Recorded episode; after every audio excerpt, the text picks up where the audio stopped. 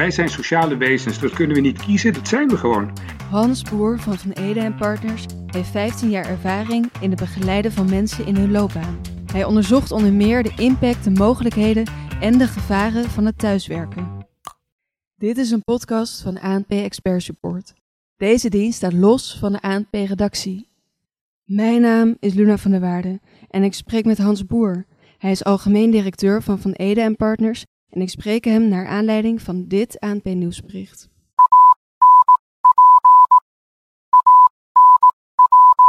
Bedrijven hebben sinds de coronacrisis meer oog voor het welzijn van hun medewerkers, blijkt uit onderzoek.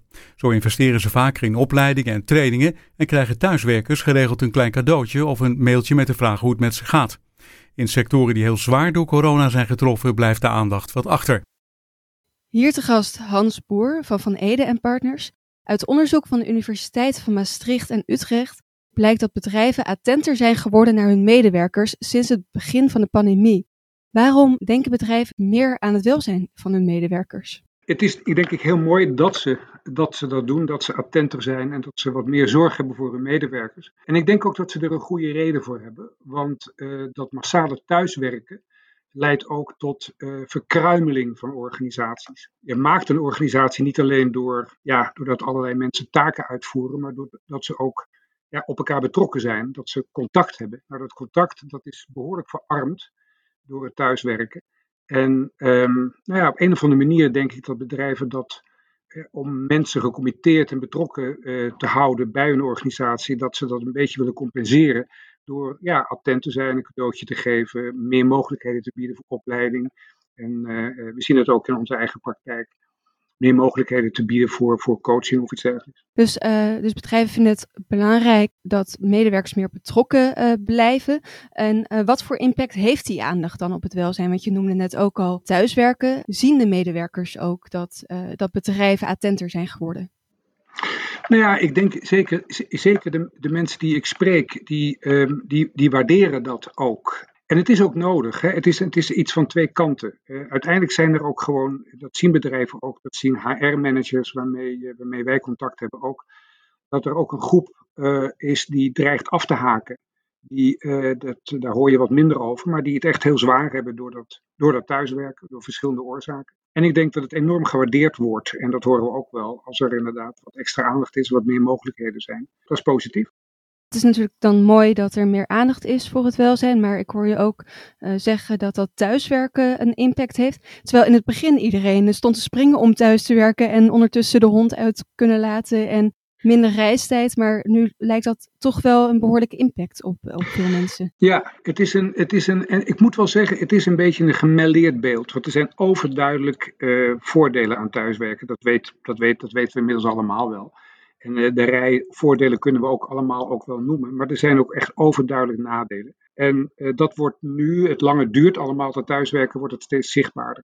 Het verarmde contact noemde ik al. Hè. Online contact is verarmd contact. Uh, maar ook het feit dat je. Mensen hebben mensen nodig. We vergeten dat wel eens. Maar wij zijn ook gewoon biologische wezens. We hebben elkaar nodig. We hebben elkaars geur nodig. Elkaars aanraking nodig. Dat hebben we nodig om ons veilig te voelen. En om vertrouwen in elkaar te hebben en om met elkaar te willen samenwerken. Nou, als dat er allemaal eh, contactmogelijkheden heel beperkt zijn, dan heeft dat zijn weerslag. En dat is inderdaad ook, daarom noemde ik dat verkruimelen ook, omdat dat is ook wat ik van onze, uh, onze klanten hoor. Ja, dat ze, dat ze echt veel moeite moeten doen om de boel bij elkaar te houden. Om, om, om mensen erbij te betrekken. Om het welzijn van mensen uh, ja, zeg maar, te borgen. Ja, dus wat je noemt is dat menselijke contact, dat dat zo belangrijk is. En uh, je bent in je werk ook bezig met de toekomst van de ar arbeidsmarkt. In hoeverre uh, is dat thuiswerken een onderdeel van deze toekomst? Oh, ik ben, ben ervan overtuigd dat, dat thuiswerken veel toekomst heeft, omdat er nou eenmaal veel taken zijn die je veel beter thuis kunt doen. En laten we ook niet uit het oog verliezen dat voorafgaand aan die coronacrisis er ook al een trend was dat steeds meer mensen gingen thuiswerken dat steeds meer uren in de week doorgebracht werden thuis. En terecht, want ja, nogmaals, een aantal taken die, waarvoor veel concentratie nodig is en waarvoor je ja, geen andere nodig hebt, die, die kun je veel beter thuis doen. Veel flexibeler. Uh, uh, maar vergeet niet, er is veel meer dan alleen maar taken uitvoeren. Een, baan, een werk bestaat veel meer dan alleen maar het uitvoeren van taken. Uh, bijvoorbeeld, als je, heel praktisch, als, je, als, als het gaat om innovatie of over brainstormen, dan heb je echt de fysieke aanwezigheid van anderen. Dat helpt enorm. Daar, daar gaat het stukken beter van. En dan is het tamelijk kaal om alleen maar op je kamertje te zitten en uh, via beeldscherm met elkaar te praten. Ja, dus hoe zou idealiter de toekomst van werk er dan uitzien in de uh, kantoor- en thuisverhouding? Oh, wat ik verwacht is dat, uh, dat uh, een, echt, echt, gewoon echt selectief gekeken wordt van wat kun je waar het beste doen. En dat is denk ik ook heel wijs. Met andere woorden, wanneer is het wijs om een dag thuis te werken? En wanneer is het eigenlijk goed om samen, te, uh, samen te werken met anderen? En ook, vergeet ook iets anders niet, dat dat contact gaat niet alleen maar over het werk. Het gaat ook over het gewone menselijk contact. Elkaar zomaar ontmoeten, zomaar spreken, zonder doel, zonder dat er een agenda is. Gewoon bij het koffiezetapparaat. Hè? Het koffiezetapparaat, dat weet je, dat is de opvolger van de dorpspomp. Dat is reuze belangrijk. En dat is ook waarbij mensen ja, elkaar opzoeken en, en nieuwtjes uitwisselen en nou ja, wat dan ook. Dus het wordt een gemengde vorm. Ja, het wordt een gemengde vorm. Dus ja, als ik het goed begrijp, dan is het thuiswerken ideaal voor het verrichten van, van taken.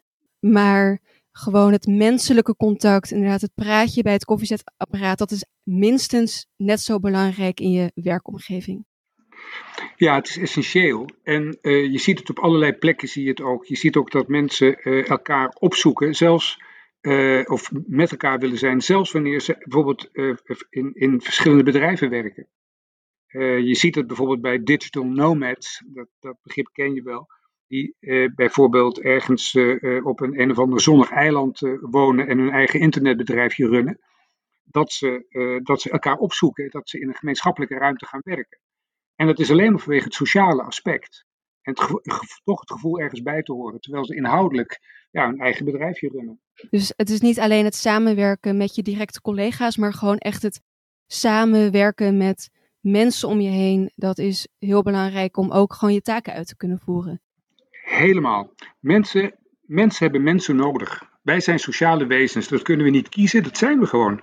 En we hebben, we hebben die betrokkenheid op anderen hebben we gewoon nodig voor ons welzijn. En als, dat, als, we, als we dat te lang missen, dan, ver, dan verkommeren we, dan kwijnen we weg. En nou ja, dat zie je op diverse plekken, zie je dat ook nu helaas in de, in de huidige situatie collega van mij gaf een workshop voor mensen in het ziekenhuis. En een deel van de aanwezigen, dat waren dokters. En een deel waren wetenschappers. En uh, die zaten dus met elkaar in die workshop, in die, of in die training. En dat was, die training was online. En het was zo opmerkelijk dat het met die dokters ging het prima.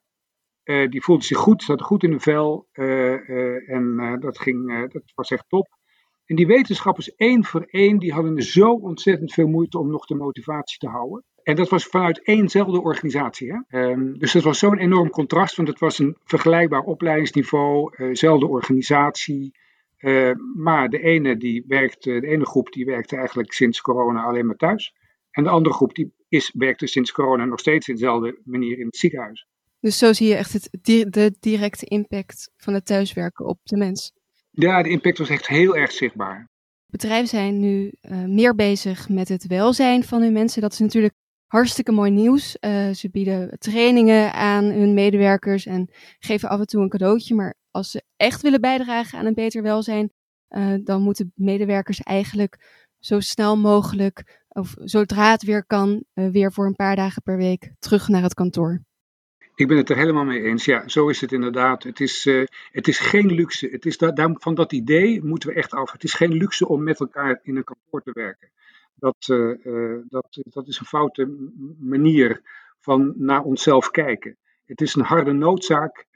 mensen hebben mensen nodig. En dat, ja, dus zo, zo, zodra het mogelijk is, is het goed dat, dat mensen weer een aantal dagen per week naar kantoor gaan. Dankjewel.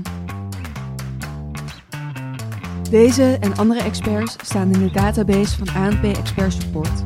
Ga voor meer informatie naar anp.nl/slash expertcast.